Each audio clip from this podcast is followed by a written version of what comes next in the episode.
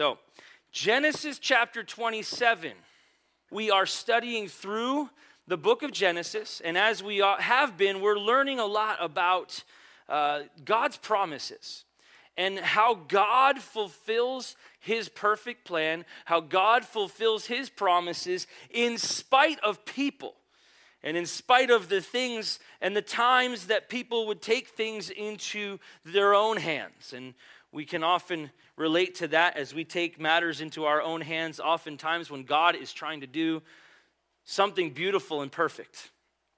But that's what we're going to be looking at further today in Genesis 27. Uh, we'll begin reading there in verse 1. It says this Now it came to pass when Isaac was old and his eyes were so dim that he could not see, and he called Esau, his older son, and said to him, My son. And he answered him, Here I am. And he said, Behold, now I am old. I do not know the day of my death. Now, therefore, please take your weapons, your quiver, and your bow, and go out to the field and hunt game for me, and make me savory food, which as I love, such as I love, and bring it to me that I may eat, that my soul may bless you before I die. Stop here for a bit, and we see, of course, Isaac is an old man, fully in his own mind, believing that he's going to die. And the, his perspective right now, he's 137 years old, about, and he's thinking at this point, this is it. His, his half brother Ishmael had died at 137 years old. So he thought, you know what? That's it for me. I'm going to die as well. 137, this is it. I don't know the exact day, but it's coming. And so, with that in his mind, he's now preparing to settle his affairs. And as he's preparing for that, he calls his son Esau, the oldest of his twin sons. Uh, but of course, as we've studied before, we looked at, and, and as is common practice still today, the oldest would be given the birthright, the blessing. We saw two chapters ago, chapter 25, that Esau sold his birthright to his brother Jacob for a, a, a bowl of stew. He was starving, he was hungry. We talked about this, this perspective that Esau was caught up in the physical, the here and now, the flesh that said, Feed me. And in that feeding of the flesh, he forsook, or as it says, he despised his birthright. And so, as we, we keep that in mind, as we get into further story of these brothers who were very much rivals but isaac calls for his son esau. Esau was isaac's favorite and jacob was rebekah's favorite. Uh, it goes back to, all the way back to here in genesis. Parents play favorites it's unfortunate but it's true. No we, we don't right parents? We don't play favorites at all. We would never do that. We would never pick one over the other. But listen, the reality is this was a completely dysfunctional family, and we're going to get into how dysfunctional this family was throughout this chapter here. But Esau was, in fact, Isaac's favorite, and Isaac would have known by now that, of God's word that the older would serve the younger right from chapter 25, verse 23. This is a word of the Lord to Rebekah that the older would serve the younger, a prophecy over these two that are in her womb, that the older Esau would serve the younger Jacob. And so now Esau was being his favorite. Isaac was focused on the physical things, and literally here and now is trying to take God's blessing into his own hands the blessing that is by God promised to the younger, promised to Jacob. And here's Isaac calling Esau in. And interestingly enough, he thought that he was going to die, right? He says, Look, I'm going to die. The day is coming. I don't know the exact day, but it's coming soon. And he tried to settle his affairs here and now, and he lived another 43 years. He died at 180 years old. And so, as Isaac takes these matters into his hands, he's thinking, even with his own death, that the time is coming. Here it is. The time is short. I'm going to set everything up. I'm going to make sure that Esau gets the blessing as the oldest son. Take these matters into my own hands. And then he lives another 43 years. Now, we have to remember, though, that Esau already forsook his birthright. Isaac was determined to give this blessing to Esau that Esau already forfeited.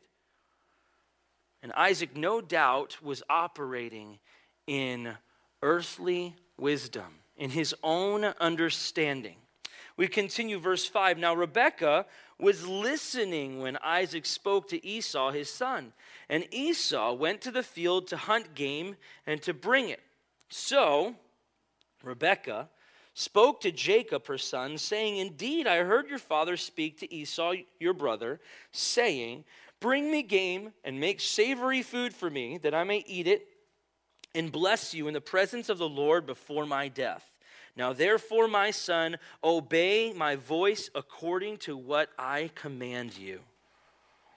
Go now to the flock and bring me from there two choice kids of the goats, and I will make savory food from them for your father, such as he loves. Then you shall take it to your father that he may eat it, and that he may bless you before his death.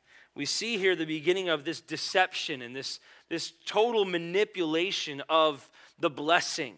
Rebecca remembered God's promise, Genesis chapter 25, the older shall serve the younger.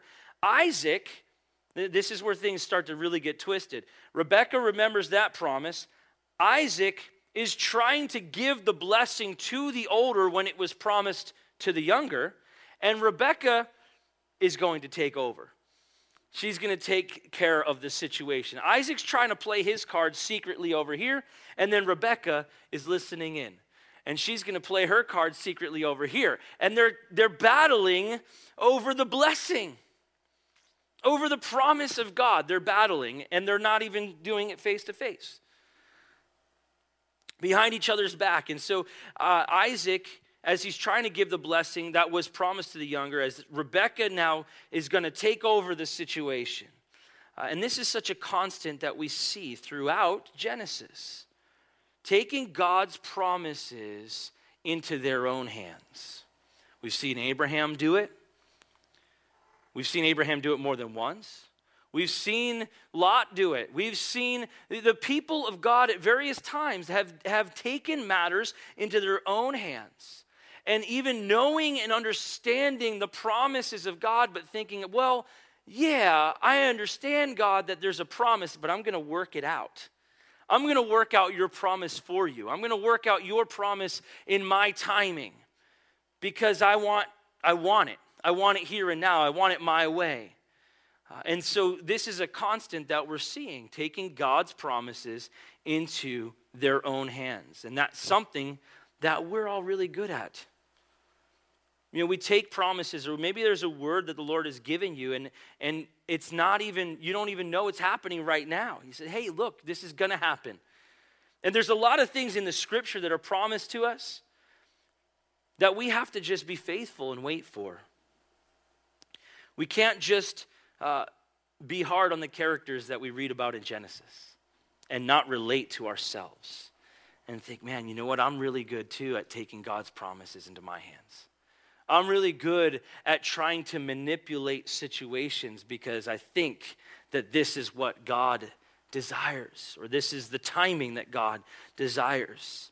And God will often work in this way that He reveals His plan or His promise and then says, Wait, walk by faith. It takes a lot to walk by faith when we just wait. And sometimes God will call you to take an exciting step of faith. Maybe it's in the mission field and God wants you to go into the mission field and you're like, this is super exciting and I'm to do it. And, and you're all excited to do it and you're ready to take that step because it's an adventure. And you think, man, this is amazing that God is calling me to this. But what if God reveals a plan or a promise to you and says, I'm going to call you, I'm going to prepare you for the mission field, and says, but you have to wait. That sometimes takes a lot more faith to just wait. Look at Abraham. God told him that he was going to have a son of promise. Did it happen? Not till he was 100 years old. And at times, Abraham tried to take matters into his own hands. And so here there's a promise that the older would serve the younger. And so now Isaac thinking, no, we're, we're, I'm going to reject that entirely. I'm going to get the blessing for Esau. Rebecca thinking, well, this is God's promise to me, and so I'm going to make sure it happens because Isaac's trying to make something else happen. And so there's a little bit of justification in that as well. Well, Isaac is not walking in the will of God. Isaac is rejecting God's promise, so I'm going to just, you know what? I'm going to take care of it. This is a bit, you know, as God reveals his plan and says, wait, this is a bit of, of my testimony, my story. As a, you know, as a teenager, I met my wife in high school, and I knew at an early age that I was going to marry her. That to me was a promise from God, but I had to wait. I was 15, it wasn't time to get married yet. Now, I could have said, no, just, let's get married. That would have been stupid, right? I'm not going to do that. We waited five years. 20 years old, we got married. God fulfilled the promise. 15 years later, here we are, four kids. Praise the Lord. By the grace of God, we walk in His ways. We walk by faith, and that faith sometimes means wait. Even further, I had, you know, in 2005, I went to a school of discipleship in Montana, and, and as I was there, I was you know, felt the Lord prompting me to, to be a part of this same ministry that was moving to the Bahamas. That was in 2005. And in my own, I was 19 years old, and I'm thinking, yeah, let's go. I'm going to go to the Bahamas and do this crazy discipleship ministry. And but the Lord said, wait. And I thought, man, it would have been so exciting to just go and get it done. But the Lord said, wait. And so my wife and I went in 2009. Three weeks after we moved to the Bahamas, the Lord gave a word that we were going to move back to New Jersey and I was going to pastor this church. I'm like, we just moved to the Bahamas. We just literally up sold our house, sold half our stuff, packed up what we could, and shipped it to the Bahamas. And we're living there in this third world country, pregnant with our first baby and think, Lord, why are you calling us back already? Now it wasn't it wasn't right away. The Lord said, wait. And the pursuit of the promise was just walk by faith, grow in the Lord. Take small steps of faith along the way. Walk in His will. Sometimes, too, the Lord will reveal something to us. He'll give us a word or a promise or, or uh, you know, something of His plan for us. And then we're like, eh, I don't want to wait. And we try to take matters into our own hands. Or what we do is maybe we just wander, we walk away from it. And some of you, maybe you've walked away from the will of the Lord for your life. And you've just been wandering about aimlessly, not understanding that His promises are to walk by faith and not by sight. You take little steps of faith along the way. But we all want that big, exciting step, don't we? We all want that big, exciting calling. You know what God's calling is on your life? Jesus says, Follow me, and I will make you fishers of men.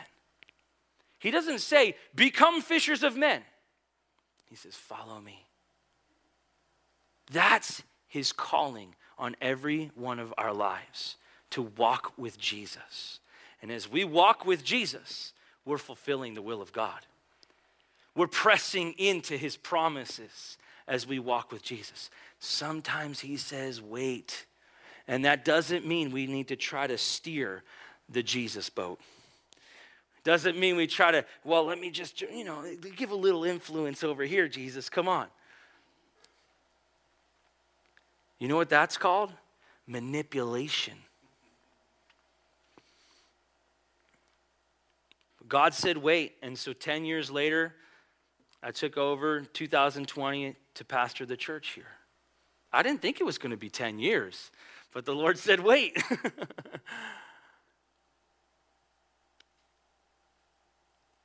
You know, it's easy to take matters into our own hands. And when we do, we're thinking that God maybe has forgotten the promise. Or we think that the Lord is slack concerning his promise. But Peter writes and says, No, not true. The Lord is not slack concerning the promise because the promise is about walking with Jesus. It's about walking by faith. It's not just about the big, exciting step of faith. We have to take the little steps. And when we do take matters into our own hands, then we really mess things up. So, Rebecca, taking matters into her own hands, she plots with Jacob, of course. And now we're getting a little bit of a picture of maybe where Jacob got his influence from. Jacob, which means trickster, right? Scoundrel, con man. That's who he was. And perhaps his mom taught him some of those ways as she comes up with this plan that is in her mind justified because of the promise of God. But here she is, Rebecca plotting with Jacob, Isaac plotting with Esau, saying, Esau, go and get me some game, cook me some food. You know what I like, bring it in, and, and I'll feast and I will bless you and then Rebecca. There's this plotting going on, both of them trying to manipulate God's blessing and God's promise with their favorite child. Both of them were totally operating in the flesh. In fact, all four of them were operating in the flesh. This family, as I said before, is completely dysfunctional. And we can all relate, right? There's always dysfunction in every family of some sort. Some of us think, man, no, mine, mine's worse than yours. No, mine's worse than yours. And we have all stories that are dysfunctional stories. This is dysfunctional. I mean, this gets worse. Esau threatens to kill his brother, and, you know, after this manipulation back and forth. I mean, literally, there's four people, they're against each other, trying to pull strings in every which way but they're operating in the flesh. Isaac tries to bless Esau in secret. Esau is not a godly man. Rebekah is spying on them and schemes with Jacob, the trickster. Clearly, there's no trust among this family. There's no trust of anybody's motivation and I, you know, I'm just reminded, I'm thinking of the, the body of Christ, the family of God. And so often we think the worst of each other. Right? We get we go right to that place of Rebecca and Isaac and Jacob and Esau and thinking, man, I've got to manipulate the situation to help me out. But in the family of God, why would we not trust the relationship that our brother or sister has with Jesus? Shouldn't we be able to as we're part of the body of Christ? But this is manipulation at its finest going on here. It gets even better or worse. One of kind of both, right? Verse uh, 11 And Jacob said to Rebekah, his mother, Look, Esau, my brother, is a hairy man, and I am a smooth skinned man. Perhaps my father will feel me, and I shall seem to be a deceiver to him, and I shall bring a curse on myself and not a blessing. But his mother said to him, Let your curse be on me, my son. Obey, only obey my voice and go get them for me. And when he got them and brought them to his mother, and his mother made savory food such as his father had loved, then Rebekah took the choice clothes of her elder son Esau, which were with her in the house, and put them on Jacob, her younger son. And she put the skins of the kids of the goats on the hands and on the smooth part of his neck. Then she gave the savory food and the bread which she had prepared into the hand of her son Jacob. Manipulation at its finest. Rebecca and Jacob were master manipulators.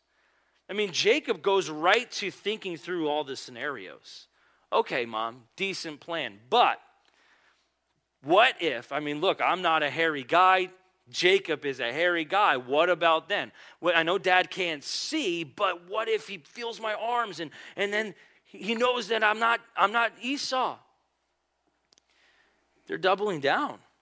Isaac and Esau were not as good at this manipulation at this point because they were at a disadvantage. Isaac was blind.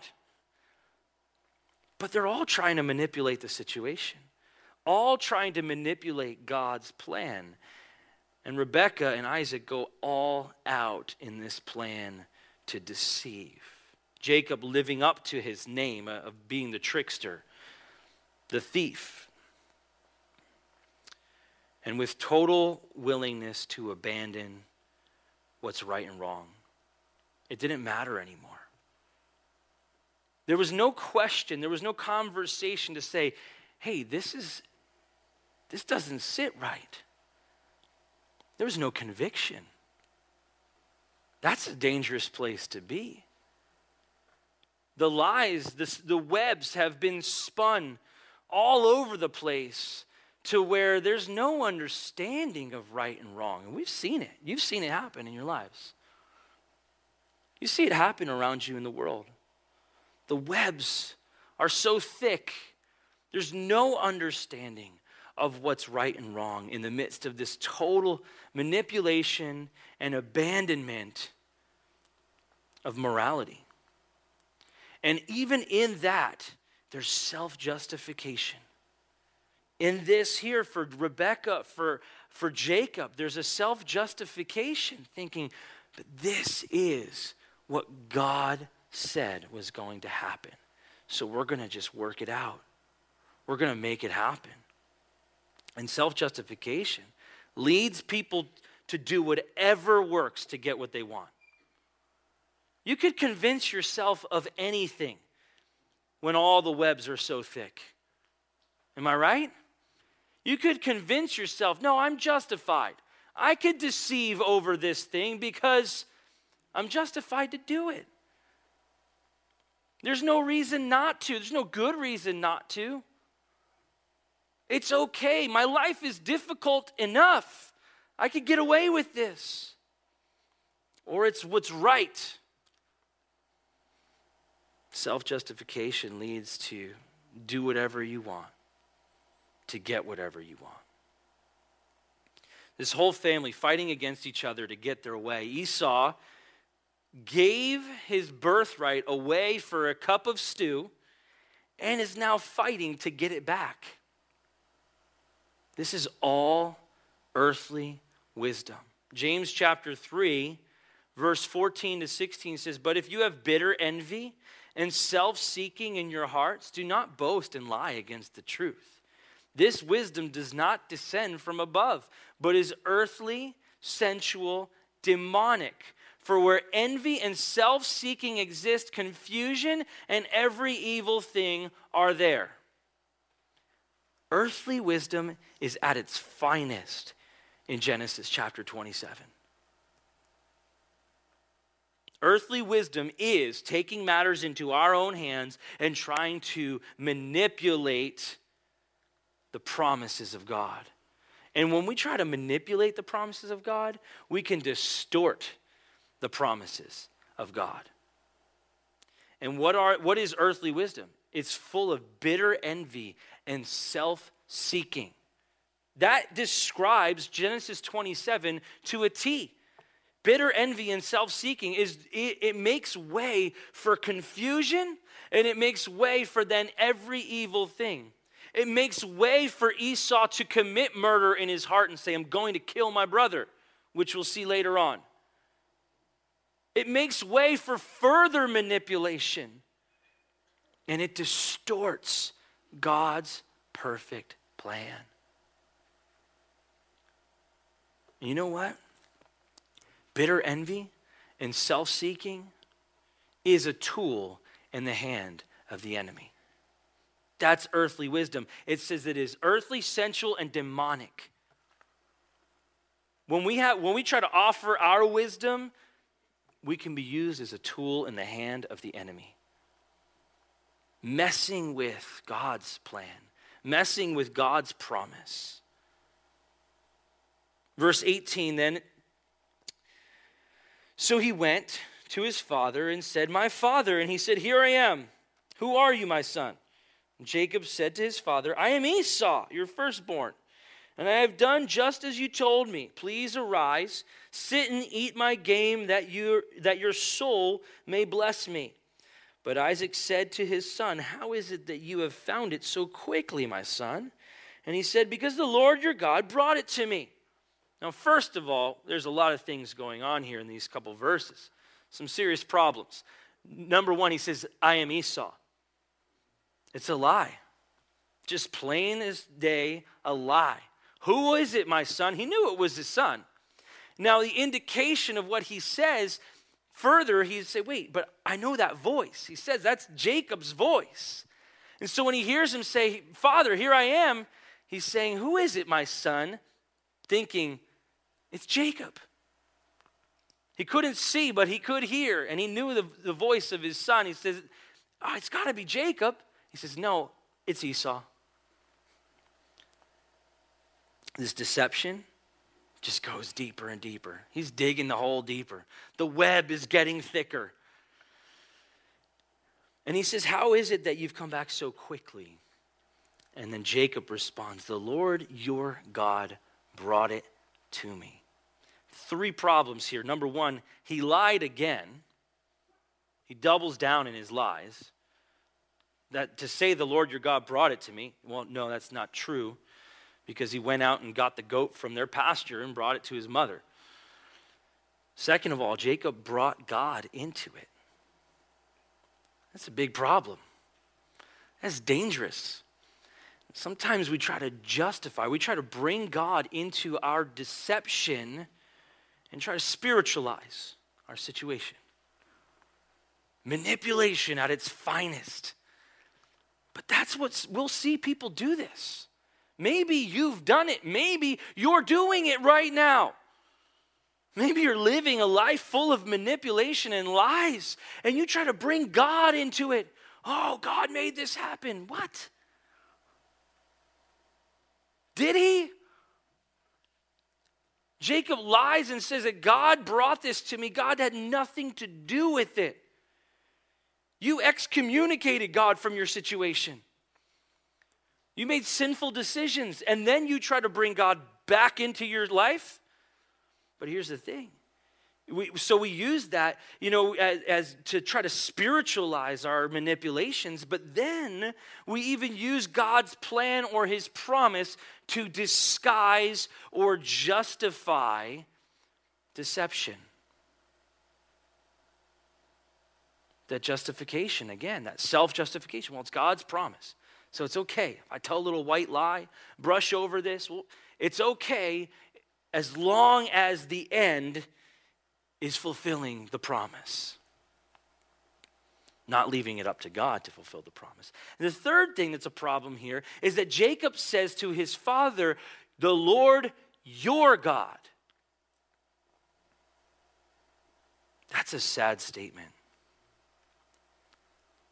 He didn't say, Our Lord, my Lord, and my God. He said, The Lord your God. You know what this tells us? That Isaac, that Jacob had this perspective of religion that his father had passed on, that he was a religious man. And the Lord your God. And he'd heard stories of Grandpa Abraham. He had heard stories maybe of, you know, going back to, to Noah and God's faithfulness. These, these have been passed down through generations. And he's like, those are great God stories. That's good for you, Dad. The Lord your God brought me, because that's what God does, right? God provides miracles, God provides blessings, and the Lord your God provided this blessing for me. Trying to speak that religious lingo to his father. This sad statement, though, tells us that Isaac did not lead his family well. his sons, both of them, did not recognize their own commitment to God. There was nothing personal about a relationship with God for Jacob. So clearly, we go back a little bit, and how is it that he could just get so caught up and dig so deep into this manipulation? Because there was no conviction. There was no conviction because there was no personal relationship with God. That's what happens. We studied in Ephesians chapter 2. We were dead in our trespasses and sin. There's, we're, we're sons of darkness. We are, we are just children of darkness, of the, of the enemies, under the enemy's influence. That's who we were apart from Christ. So, apart from Christ, apart from relationship with Jesus, what do we expect? We can't expect the world to have conviction. We can't expect for people to stop lying and stop manipulating apart from Christ. This is the fruit of not having a relationship with Jesus. This is the fruit of, of a disconnect from God.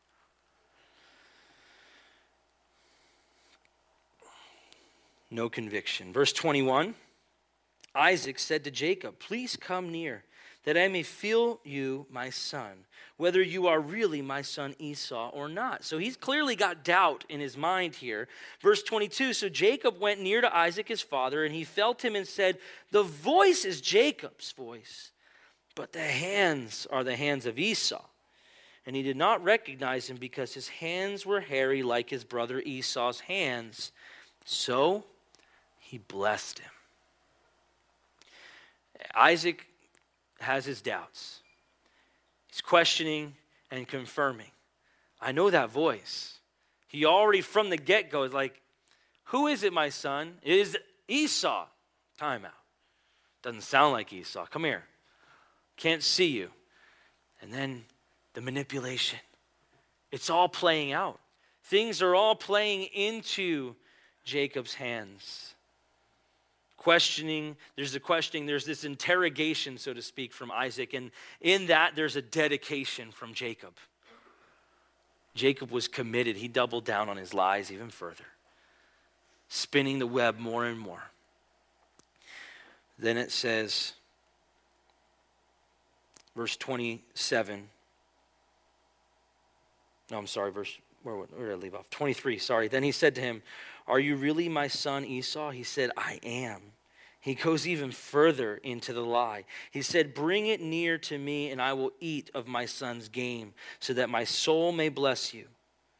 So he brought it near to him, and he ate and brought him wine, and he drank. Then his father Isaac said to him, Come near now and kiss me, my son. And he came near and kissed him, and he smelled the smell of his clothing and blessed him, and said, Surely the smell of my son is like the smell of a field, which the Lord has blessed. Therefore, may God give you of the dew of heaven, of the fatness of the earth, and plenty of grain and wine. Let people serve you, and nations bow down to you. Be master over your brethren, and let your mother's sons bow down to you. Cursed be everyone who curses you, and blessed be those who bless you. So Isaac blessed his son. After Jacob just kept going and kept going and kept going, he dug so deep, there was no getting out. He had to keep going with it. And Isaac blessed him. He blessed him with the same blessing that was given and passed on to him from his father Abraham. Some of the same words are used with this, between the, uh, the covenant between God and Abraham that he gives Abraham this blessing. And Abraham passes the blessing on to Isaac. And we studied that a few weeks ago and looking at how uh, Abraham blessed nobody else. It was all given. The whole inheritance was all given to Isaac. And now Isaac is taking that same blessing, the same inheritance, and giving it to Jacob. The blessing is of God's abundant blessing passed down from Abraham reminding us that, listen, God is sovereign. Isaac's blessing over Jacob, though, didn't matter as much as the word of the Lord.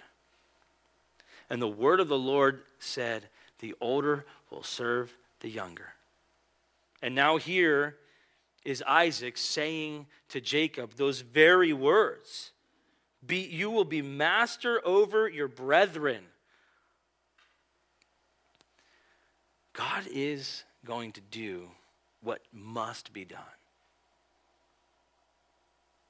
Now, when we take matters into our own hands, we, we do tend to mess with things. And there's going to be some consequence or difficult circumstances along the way. But we need to remember this that God said it. So we take it as an absolute. That's what the promise is all about is God's word. God's word contains so many promises. You want encouragement, you want blessing, you want promises, dig into God's word. That's what he's all about. He's given this to us for life and godliness, that we might live according to it. We would grow in our understanding of it. But it's about God's word and God's wisdom.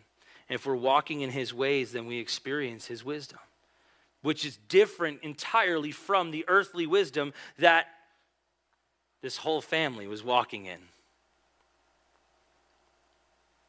But God will do what needs to be done. I'm reminded of Jonah. You guys know the story of Jonah. Jonah thought, I'm going to run. God gave him a word to go to Nineveh, challenged him to go to Nineveh, this dangerous place, and said, I'm, I'm running away. I'm going the other direction. He went as far from, tried to go as far from Nineveh as he could, and then he's swallowed up by a great fish. And then he spit up on the shores toward Nineveh. Because God's going to do what God's going to do. Now, if Jonah obeyed God, he wouldn't have had, have to be swallowed by a fish. If we walk according to God's will, if we wait when He says wait, if we step when He says step, we don't have to get swallowed by the fishes. We don't have to go through the same difficulty and suffering, the difficult circumstances. Then, further here, so after the, here's this great blessing that Isaac passes on to his son Jacob. But it's not about Isaac, it's about the word of the Lord. Verse 30 then, now it happened as soon as Isaac had finished blessing Jacob, and Jacob had scarcely gone out from the presence of Isaac his father, that Esau his brother came in from his hunting. He also had made savory food and brought it to his father and said to his father, Let my father arise and eat of his son's game, that your soul may bless me. And his father Isaac said to him, Who are you? So he said, I am your son, your firstborn Esau. Now the deception is revealed because the truth always comes out. Esau is always going to show up. We might think we've got this manipulation all figured out. We've got our web spun just right, and everybody's going to play into our hands. And I bet Jacob must have walked out of there thinking, I've got the blessing. Mom, I got the blessing. And mom, they're like skipping around or something. You know, there's this great excitement you would imagine, right? And then, and Esau always shows up. No matter how thick the webs have gotten, or how deep the hole is dug, or how much you try to cover over things and think that it's okay, I've covered it, everybody's going to play into my hands. Esau always shows up in the end, and that reveals the truth. The truth is the only thing that adds up in the end, too. It, there was no interrogation here, right? Now, Jacob says to Isaac, it's, It is I, Esau. Now, hold on a minute. Doesn't sound like Esau. Come here. You know, that goes through the whole, the whole thing of testing to find out if it's Esau. And now Esau walks in and says, Esau, I got your food, Dad. Oh, yeah, that's Esau. Isaac knew it immediately. And then verse 33 Then Isaac trembled exceedingly and said, Who? Where is the one who hunted game and brought it to me? I ate all of it before you came, and I have blessed him, and indeed, he shall be blessed. Isaac, it says he trembled exceedingly. The terminology used here in this statement, it's a strong statement. It is translated to mean that Isaac was convulsing. He was overwhelmed in this moment. You even get this picture out of, out of the words that he says. Who? What? Like that? Are you serious? Because he realized it wasn't this, it wasn't so much the anger. It was a realization that he had been defeated in the plan that he had devised. That God would not be put in a box. When we try to put God in a box or we try to, to manipulate God's plan or God's ways or take his, his plan into our hands, we will end up defeated. And Isaac, he's trembling in defeat. His pride took a major hit as he tried to manipulate. And he says these words He says, Indeed, he shall be blessed. This is an admission of his own defeat. As he's here, he's literally convulsing, not able to speak clearly. Who? What? What are you talking about? Where is the one who brought me food? I ate the food. It was Esau. What, what are you talking about? And now he's saying, but indeed, that they are blessed because he knew of his own defeat and he knew of God's perfect plan. He couldn't fight it. Verse 34 When Esau heard the words of his father, he cried with an exceedingly great and bitter cry and said to his father, Bless me, me also, O my father.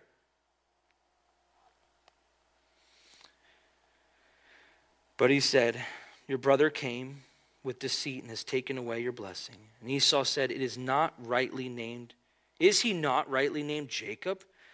For he has supplanted me these two times. He took away my birthright, and now look, he has taken away my blessing. And he said, Have you not reserved a blessing for me? Then Isaac answered and said to Esau, Indeed, I have made him your master and all his brethren I have given to him as servants. With grain and wine I have sustained him. What shall I do now for you, my son? And Esau said to his father, Have you only one blessing, my father? Bless me, me also, O my father. And Esau lifted up his voice and wept. Now, Esau has this perspective. Obviously, he's angry. But he says these words He took away my birthright. Actually, he didn't. Esau despised his birthright. And we studied that just a couple weeks ago. In that satisfaction in the moment, in his desire to fulfill the flesh here and now, he despised, he forsook his birthright his rightful inheritance because he was serving himself, living for himself, living for the here and now, and not for the eternal, not for the inheritance of what the Father has for us. And so he says, Now he took it from me. No, he didn't. You gave it up. You gave it up living for your own satisfaction. You didn't claim that inheritance for yourself. Esau despised that birthright. Now, he says, now on top of it, he's living up to his name. He's taking my blessing too. And he says, but bless me also. Uh, I, mean, I would imagine he's concerned by his father's response, who's convulsing and not able to speak clearly. Now he's concerned at this response. And perhaps Perhaps in this, just this one moment, Esau realized the spiritual implications of his own actions. Perhaps he realized the spiritual implications of forfeiting that birthright. And now that desire is just give me something. Give me some leftovers. That's a sad place to be spiritually. To say, give me some leftovers. Give me just a little blessing. Man, there, we've been bouncing. We're doing Ephesians on Sunday. We're doing here Genesis on, on Wednesdays, and there's so much that connects between this, of the story of Jacob and Esau into Ephesians. But what it says in Ephesians chapter 1 is that he gives us the spiritual, he desires to give us the spiritual blessings in the heavenly places. Those are ours if we are in Christ if we're not in Christ, if we are within ourselves, we don't have a relationship and fellowship with Jesus, then we're forfeiting our birthright. But he desires to give the spiritual blessings and the heavenly places. He desires not to just give us a little bit of leftovers. The Father wants to bless us with every spiritual blessing in the heavenly places. But here's Esau saying, I, I don't, I know I missed out on that. Just give me a little something. And Esau wept. Now, maybe he wept out of this anguish, of this spiritual implication now in his life, or maybe he wept out of pure selfishness. It probably was a bit of both. Probably more so the selfishness. And Hebrews chapter 12 tells us of Esau that he found no place for repentance. And so, as he, he's weeping, he's pleading with his father and he's weeping. In verse 39, then, Isaac, his father, answered and said to him, Behold, your dwelling shall be of the fatness of the earth and of the dew of the heaven from above. By your sword you shall live, and you shall serve your brother. And it shall come to pass when you become restless that you shall break his yoke from your neck. So, here's the leftover blessing. and it translates to this basically to say, you and your descendants are going to be de- desert dwellers, nomads. And you will not have to serve your brother forever. That's the leftover blessing. Not that great. And out of that blessing comes greater anger, verse 41. So Esau hated Jacob because of his blessing with which his father blessed him. And Esau said in his heart, The days of mourning for my father are at hand. Then I will kill my brother Jacob. And the words of Esau uh, of Esau, her older son, were told to Rebekah. So she sent and called Jacob, her younger son, and said to him, Surely your brother Esau uh, comforts himself concerning you by intending to kill you. There is an intent to kill that came out of the leftover blessing. He was upset, he was enraged over the blessing that his father gave to him, saying he was going to serve his brother, that he was going to be a desert dweller, but at least he wouldn't have to serve his brother forever. Now we're going to see beautiful redemption in the chapters to come. But here and now, there's an intent to kill. They were in mourning during that time, which was a bit of a peace treaty between them. We have to remember this. These brothers were rivals, not just right in this chapter 27. They were rivals their whole life. Esau came out, and then there's Jacob grabbing his heel. Hey, get back here. And they, they're complete opposites. We studied that before in chapter 25, and they were rivals their entire lives. And so now there's this mourning period because they think that their father is going to die, because their father has said, I'm going to die. But Isaac lived for 43 more years. Caught up in this perspective. And then, so I, you know, Esau says, Look, the peace treaty is going to come to an end.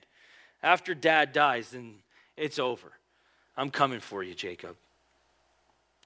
But Isaac, who lived on for 30, 43 more years, he was caught up in the same perspective that Esau was caught up in.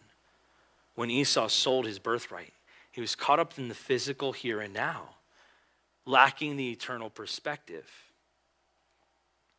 They had this temporary peace that was going to end. Esau made clear his intent to kill his brother, and even in that, challenging the promise of God the blessing from God.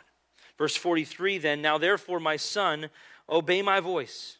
Arise, flee to my brother Laban in Haran, and stay with him a few days until your brother's fury turns away, until your brother's anger turns away from you, and he forgets what you have done to him. Then I will send and bring you from there.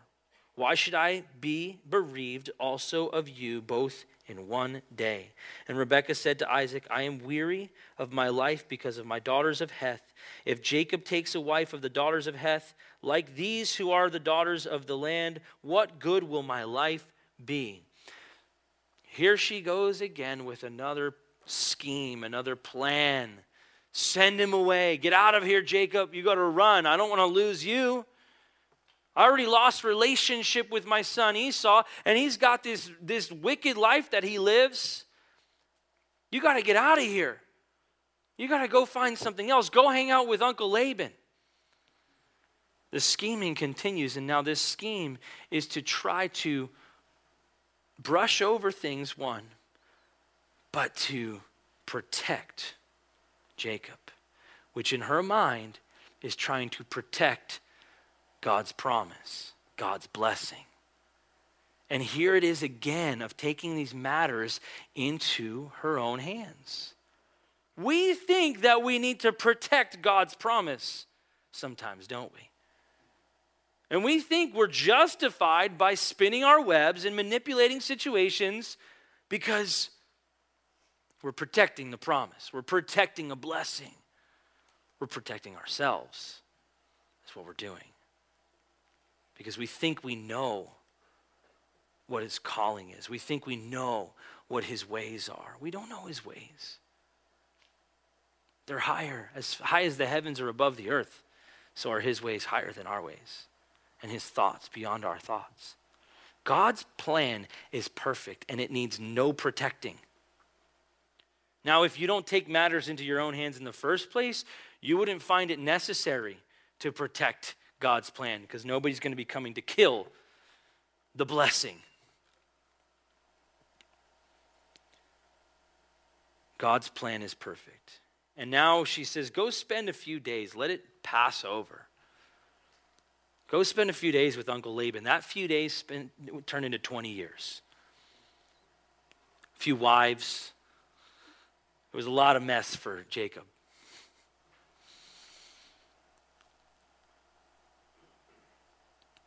So we look at this chapter and we could think, man, this is kind of depressing, right?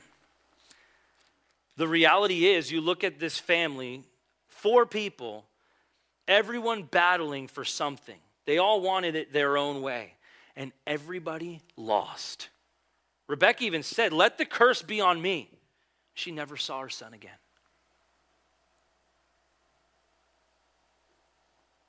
Everybody lost. This family now scattered, separated, estranged from each other.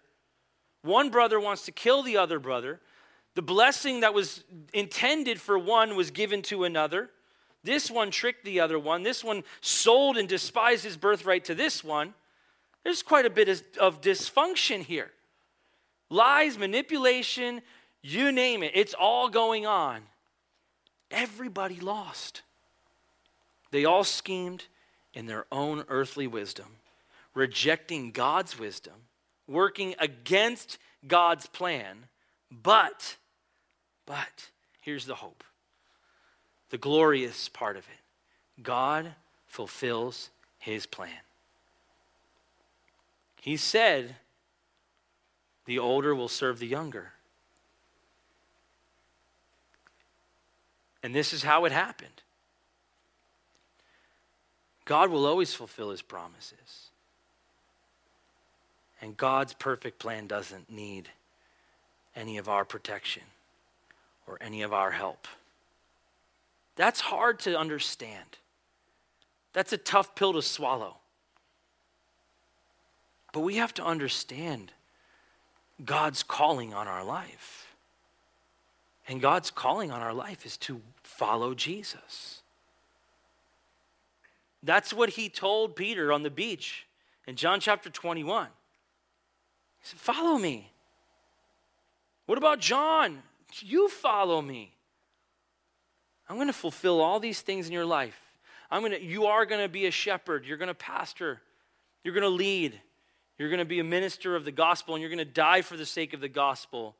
What about John? Don't worry about John. You follow me. That's the calling. When you follow me, we're going to do a lot. We're going to change a lot of things. We're going to change the world. You follow Jesus. You're, you're changing your life when you follow Jesus. You're making an impact in the world around you when you follow Jesus. Walk with Him. Walk by faith and not by sight, and understand that's fulfilling His perfect plan. We don't have to get caught up in all of the other stuff, the messes of Genesis t- chapter 27, the webs, the lies, the manipulations. It's so easy to get caught up. But yet, He desires to give us spiritual blessings in the heavenly places Follow Jesus. Walk in his ways. Allow him to fulfill his promises and his plan in our lives. Let's pray. Jesus, we thank you so much that you're so faithful. We trust in you. We put our hope in you because you're faithful, because you made a way for us. Maybe you're here tonight and you've never given your life to Jesus. Understand that this you know genesis 27 it may be a, you know this depressing type of story but it all points us to our great need. Our sinful state is ugly. Look at the sinfulness the lies and the manipulation but as i said before walk with jesus so i'm asking i'm inviting you tonight if you've never given your life to Jesus, fulfill that calling as he says, Follow me. He desires a relationship with you. So much so that he came to earth. He lived a perfect life and he died on the cross for your sins. Three days later, he rose from the dead and then he ascended. Later on, he ascended to heaven and is now seated at the right hand of the throne of God. That is Jesus. And he wants to have fellowship with you. You might think, why? It's a good question. We don't deserve it, but he loves you so much. None of us deserve it, but yet He loves us. And He wants to hang out with you, He wants that fellowship. So, would you give your life to Jesus tonight?